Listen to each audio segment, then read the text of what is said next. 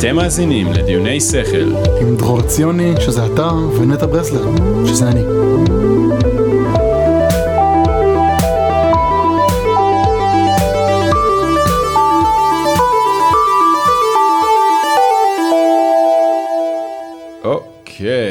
אוקיי. אנחנו צריכים מתישהו לספור כמה פעמים אנחנו אומרים אוקיי בפרק. סבבה, אוקיי. אז אחד הדברים שרציתי שנתחיל לדבר עליו, זה מה שקרה אתמול עם פייסבוק? שלשום. שלשום. כן. בעצם, שזה די פסיכי בעיניי, וגם לא כל כך פסיכי בעצם, כאילו הגיוני שיקרו תקלות, לא כל כך הגיוני עד כמה התקלה הזו השפיעה על החיים שלנו. נכון. מה שהיה מעניין לראות, אני לא יודע אם אתה חי בעולמות הטוויטר והטיקטוק, אבל את הנהירה ההמונית לטיקטוק, טוויטר ו-SMSים.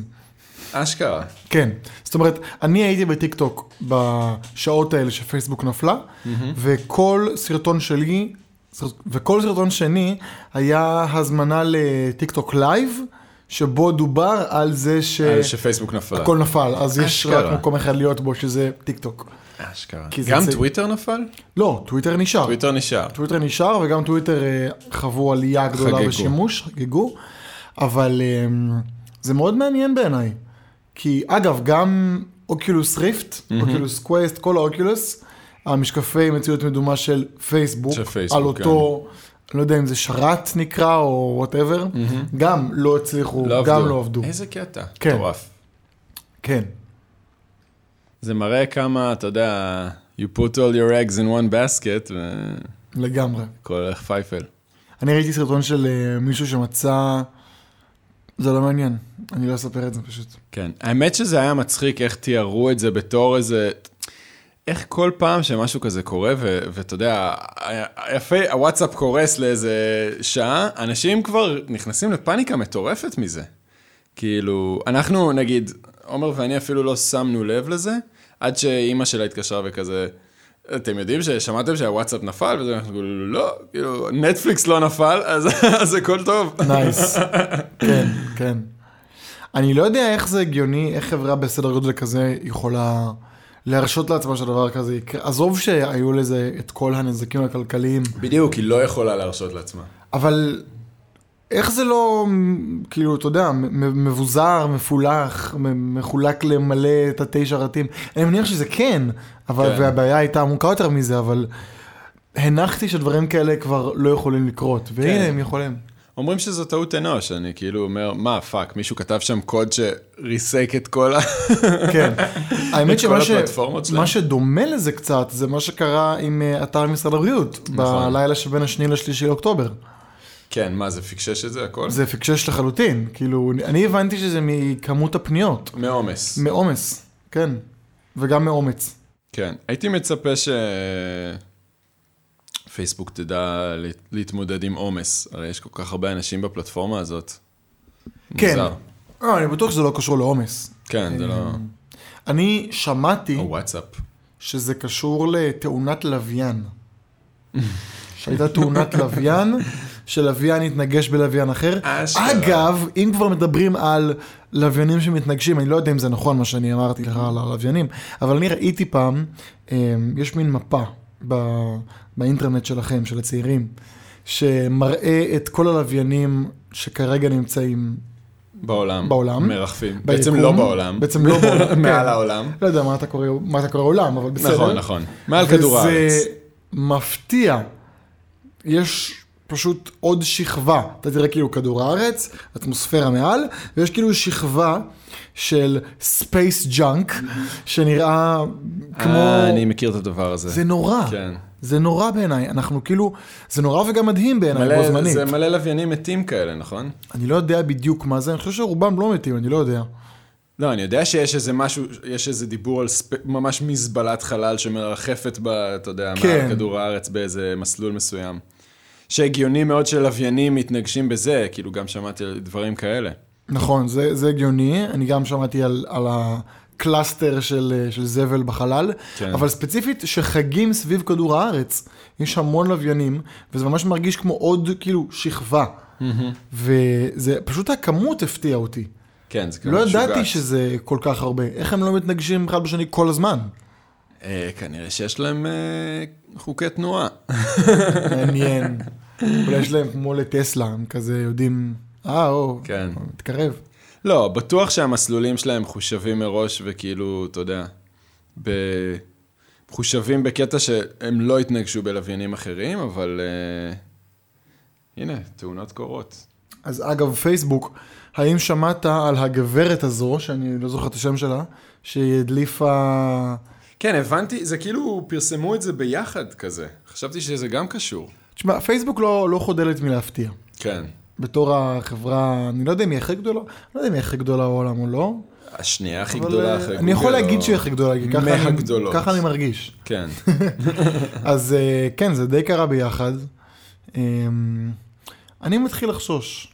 אני תמיד חששתי מפייסבוק ומהעוצמה שלה. בעיקר מהעוצמה... לא דווקא מהדאטה שיש לה, אלא דווקא מהיכולת שלה לעצב דעת קהל, עם אג'נדה כלשהי. כן. כן, שראינו את זה בבחירות האמריקאיות, נכון. בכל מיני מקומות. לא רק, בהרבה... בבחירות הישראליות. יש שאומרים, כן. כן. כן, אני חושב ש... אתה ראית את הסרט הזה בנטפליקס? כן, ברח לי עכשיו השם שלו. יש כמה, יש את Social Dilemma, נכון. החדש יותר. נכון. סרט מעולה. מעולה. יש את משהו בייס, לא זוכר איזה. The Great Hack זה גם משהו כזה. The Great Hack זה הראשון שיצא, שעשה ממש מהפכה בדבר הזה. ואני חושב כאילו, אם אדם כלשהו בעל השפעה בפייסבוק, רוצה להכניס אג'נדה כלשהי לכל העולם, הוא פחות או יותר יכול. כן.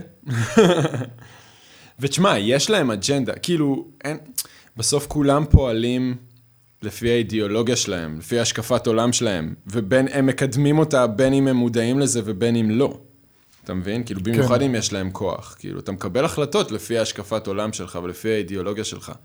אז בין אם אתה חושב שאתה ניטרלי, או מציג את עצמך כניטרלי או אובייקטיבי, אתה לא באמת יכול להיות אובייקטיבי בהחלטות שלך, תמיד אתה מונע לפי רגש בסופו של דבר. כן. אני חושב שבכללי יש הרבה השפעות בעניינות של איך פייסבוק משפיעה על איך אנחנו חושבים. אני שם בצד בכלל את כל הקונספט של אקו צ'יימבר, שאנחנו ממש חווים את אותם דעות של עצמנו פחות או יותר דרך הסובבים אותנו בפייסבוק. נכון. אז אני חושב שפייסבוק ודומיה כמובן, יוצרים לנו תחושה של ידיעה, ולא של ספק.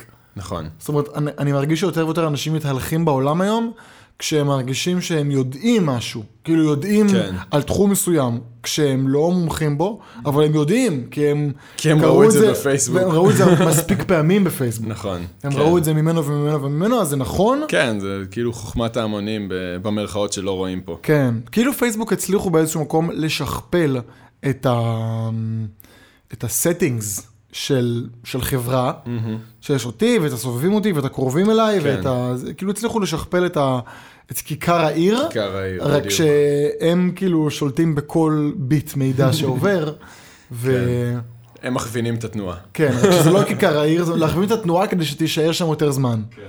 זה מעניין. מעניין.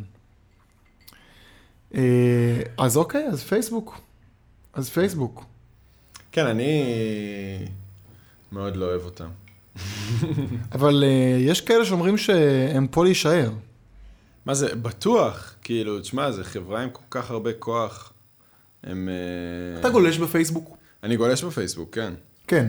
אני לא חושב, אתה מבין, זה כאילו, זה אנשים שמספידים אותם נורא מהר, אני חושב שזה לא ריאלי. מה אתה עושה בפייסבוק שלך? עצומה. מה אני עושה בפייסבוק שלי? בעיקר גולל. תשמע, עד עכשיו חיפשתי דירה, אנחנו מקליטים את הפרק בדירה החדשה שלי. נכון, נכון. אז עד עכשיו חיפשתי דירה בפייסבוק, ועכשיו בדיוק כשמצאנו דירה, אז יצאנו מכל הקבוצות, או השתקנו את כל הקבוצות של לחפש דירה, ופתאום אני רואה דברים שהם לא חיפוש דירה בדבר הזה. זה תלוי בתקופות, היה לי תקופה שכל הפייסבוק שלי היה קבוצות יד שנייה של ציוד מוזיקה, וכל מיני דברים כאלה. עדיין הרבה מזה. כאילו, אתה יודע, הדברים, בסוף הפייסבוק שלי נהפך להיות מורכב מתקשורת עם האנשים שהם, אתה יודע, יש לי פייסבוק מהחטיבה בעצם. ובדיוק אתמול, היום הבנתי שאני כבר סיימתי תיכון לפני 10 שנים, אז זה כזה מחשבה עצובה, אבל בסדר. אז יש לי כבר פייסבוק מלא זמן, אז זה התחיל מהקטע החברתי הזה, אתה יודע, של אוקיי, להוסיף אנשים בשכבה, מחוץ לשכבה, whatever, כאילו, ואז בצבא, אתה יודע, מאגר חברים כזה, או מאגרי חברים מכל מיני מקומות, והיום זה כאילו כבר התעייפתי מזה, ואני יותר בתחומי עניין כזה, אפשר להגיד. יוצא לך לגלול בפייסבוק, ולהרגיש שלא אתה גולל בפייסבוק, הפייסבוק גולל בך? מה זאת אומרת? תסביר. שכאילו אתה נמצא שם, אבל אתה מיינדלס. כן, יש פעמים שאני תופס את עצמי באנדלס סקרולינג כזה, כי פשוט זה לא נגמר. אבל בגלל זה גם הגבלתי אותו בטלפון שלי. וואלה. כן, שמתי הגבלה יומית של 15 דקות ביום. דרך הטלפון או אפליקציה כלשהי? דרך הטלפון. יש לך בטלפון, בהגדרות, בשיומים לפחות, דיג'יטל ווילבינג או משהו כזה. אשכרה. אמרתי לו, סגור לי את הפייסבוק, סגור לי את האינסטגרם, סגור לי את הטיקטוק, סגור לי את הלינקדאין, סגור לי את הדברים האלה אחרי 15 דקות ביום. פר אפליקציה, הלוואי והייתי יכול לצמצם את זה ל... לא יודע, 15 דקות ביום לכל הסושיאל מידיה שלי. לא, 15 דקות ביום זה ממש יפה בעיניי, זה טוב, זה כאילו מטרה טובה. כן, ולפעמים אני מזייף, כאילו... מה, אתה יכול לחבר אותו ולהדליק אותו כזה? לפעמים אני מחבר אותו ומדליק אותו, אתה יודע, אם אני עכשיו מחכה 15 דקות בתור למשהו, כזה, אוקיי, אני צריך להעביר את הזמן במקום, אז כאילו לפעמים אני מזייף בדבר הזה. זה הכי קשה. או כתירוץ, בדיוק. זה הבאסה. לי יש בטלפון פונקציה שנקראת Zen Mode, וזה לא אפליקציה, זה כאילו פיצ'ר של הטלפון, שהוא baked in בתוך הטלפון, ואני לוחץ על Zen Mode, אני קובע לו כמה זמן הטלפון ייכנס ל-Zen Mode, ואין לי איך להפוך את זה.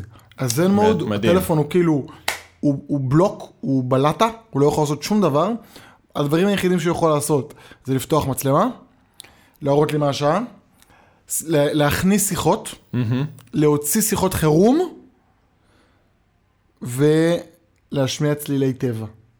אוי, זה מקסים. ואני לא, גם אני עושה לו ריסטארט, אם אני עושה לו ריסטארט, הוא נשאר בזן מוד. איזה מלך. זאת אומרת, עד שאני לא מסיים את הזמן, אני לא, וכאילו, ואני מודה בזה פה בפודקאסט, מרגיש שאני די מכור לטלפון שלי. אז זה לא שאני מכור לפייסבוק, טיק טוק או אינסטגרם ספציפית, אלא לבדוק את הטלפון, פיזית. וכן, וזה ממש עוזר לי להתאמן, לשחרר טיפה את היחזות הזאת. נגיד, אני קורא ספר, אז אני שם... ל-20 דקות, שזה המינימום, שם ל-20 דקות, מניח בצד, עובד 20 דקות, אני פותח, רואה אם קרה משהו חשוב, שם לו עוד 20 דקות. אתה מוציא לך את הבחירה של, אוקיי, כאילו, אני בחרתי כשהייתי שקול, נקרא לזה, או פיקח, אני עושה פה מרכאות אוויר ולא רואים אותם, שאני רוצה להגביל את הזמן שלי בדבר הזה, ואני לא נכנע לעצמי בעצם. הטלפון עוזר לי לא להיכנע לעצמי. אז יש סיפור ממש מגניב על הדבר הזה, ואני אספר אותו, כי הוא בדיוק כמו שאמרת. אני חושב, אני ממש מקווה שאני לא מפקשש פה את השם של הדמות, נראה לי זה היה אודיסאוס, אני די בטוח שזה היה אודיסאוס. מה, הוא גם היה שם את הטלפון בזן מוד? פחות או יותר, פחות או יותר. הוא באגדה עליו, אז הוא היה בסירה הספינה שלו. באודיסאה. באודיסאה. והוא ידע שהם הולכים לפגוש את הסירנות, שהן בנות הים, שיש להם את השירה היפה שמאפנית את כל גבר, והוא יודע שהוא הולך לפגוש אותן. והוא ידע שכשהוא יפגוש אותן בדרך, הוא ייפול בכסמיהן. אז הוא אמר לכל הצוות שלו לקשור אותו לחלק הקדמי של הספינה, שהוא כן יוכל לנווט אותם, אבל לשפוך לו שעבת נרות באוזניים, שלא ישמע את שירת הסירנות, ולא ישתגע. ולקשור אותו, והוא לא יכול להגיב לזה, ובעצם כך הוא צלח, ומדברים על זה הרבה בכל הספרי מוטיבציה, ואתה יודע, סלף-הלפ, על לעשות התחייבויות ובחירות, בזמן שאתה מודע, כשאתה מחוץ להרגלים שלך, שישפיעו עליך כשאתה בתוך ההרגלים שלך. זה מדהים. זה מצחיק. איך השאר האנשי צוות שלו לא ידעו, כאילו לא הושפעו מהשירה של הסירנות? מעניין. זה רק סיפור, אחי. אוקיי. אני לא יודע. יכול להיות שאני גם מספר את זה לא טוב, אבל נראה לי שזה הפואנטה. לא, אני זוכר גם איזה משהו כזה, כאילו כן, הפואנטה בסוף היא הפואנטה. אני נגיד, היה לי תקופה שהייתי עושה, כשהייתי רוצה מאוד להתרכז במשהו, יש משהו שנקרא, אני חושב שזה פנימן טקניק, אתה יודע מה זה הדבר הזה? לא. הייתי עושה לעצמי אינטרוולים של עבודה, זאת אומרת... אני מכיר את זה בשום אחר. הייתי שם... פומודורו.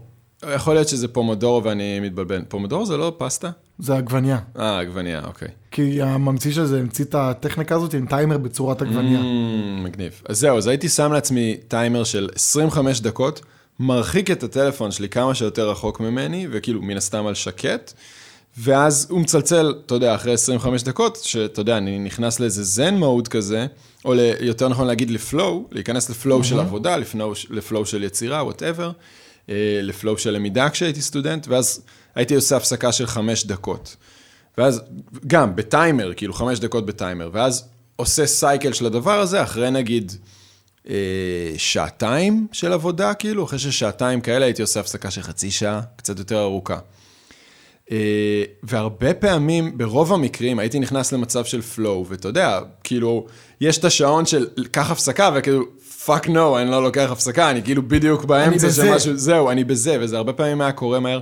זה גם נתן לי מוטיבציה להתחיל לעשות משהו שאני לא רוצה לעשות, כאילו, אם הייתי צריך עכשיו ללכת לכתוב עבודה, וזה היה מבאס לי את התחת, אז אני אומר, טוב, נתחיל, נעשה את זה ככה, וכאילו, זה יוציא אותי להפסקות, ואז אני, וזה יש לי הרגשה שאני עושה, מתקדם, וגם כאילו עושה הפסקות, וזה יוצא סבבה, אבל כשהייתי מתחיל לעשות את זה, זה היה נותן לי מוטיבציה לעשות משהו שאני באמת רוצה לעשות, מהר מאוד, כאילו הייתי נכנס לפלואו, וברגע שיש לי, השעון מצלצל לעשות הפסקה, אני כזה, אין מצב שאני עושה הפסקה עכשיו, ואז ממשיך לעוד, לשעות, כאילו. כן. זה גם דרך טובה, לא יודע, עוד איזו שיטה, להיכנס לזן, לפלואו. אתה מאמין, כאילו, אתה מכיר את המושג הזה, פלואו? כן, כאילו? אני ממש מכיר את המושג פלואו, ואני חושב שיש מטריצה כזאת שמסבירה את זה יפה, שזה מין ציר X, ציר Y, כן. וכמה המשימה מאתגרת זה ציר ה-Y, כן. כמה היכולות שלך... מתקדמות יותר, זה ציר ה-X, ואז ה-flow הוא בדיוק באמצע, שהאתגר של, זה לא אמצע, זה כאילו קו אלכסוני כזה, שאתגר המשימה הוא בדיוק aligned עם היכולות שלך. הוא בדיוק מגרה את היכולות שלך במידה הנכונה. כן, שזה לא קשה מדי ואז זה מייאש אותך, וזה לא קל מדי ואז אתה מרגיש שאתה לא מאותגר. בדיוק, אז הם גם מדברים על הצדדים האלה של המטריצה, של כאילו, משימה מאתגרת ויכולות נמוכות, משימה מאתגרת ויכולות גבוהות, כן. כאילו, יכולות נמוכות ומשימה קלה, כל מיני כאלה. למצוא את הבאלנס הזה. בדיוק, בדיוק. אז יפה שעברנו מהנפייה של פייסבוק למצב של פלואו. כן, איכשהו נכנסנו לפלואו של הפודקאסט. לגמרי. וואלה. ואני חושב שאנחנו בזמן טוב להחליט על אריזת הפרק. אריזת הפרק. שזה אומר שזה בדיוק הזמן לה... כיף הסודי.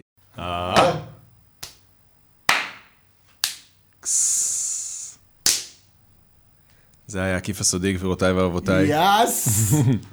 Nailed every time. כמה כיף, כמה סודיות. וואי, וואי, וואי, וואי, וואי. הזוג שהצליח לשחזר את הסאונד של הכיף הסודי, אז... אני רוצה אבל וידאו.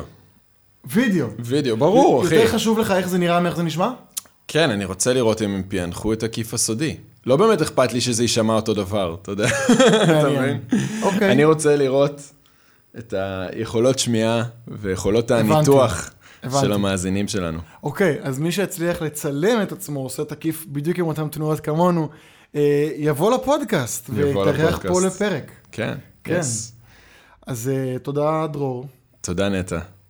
וניפגש בפרק הבא. יאללה, ביי ביי.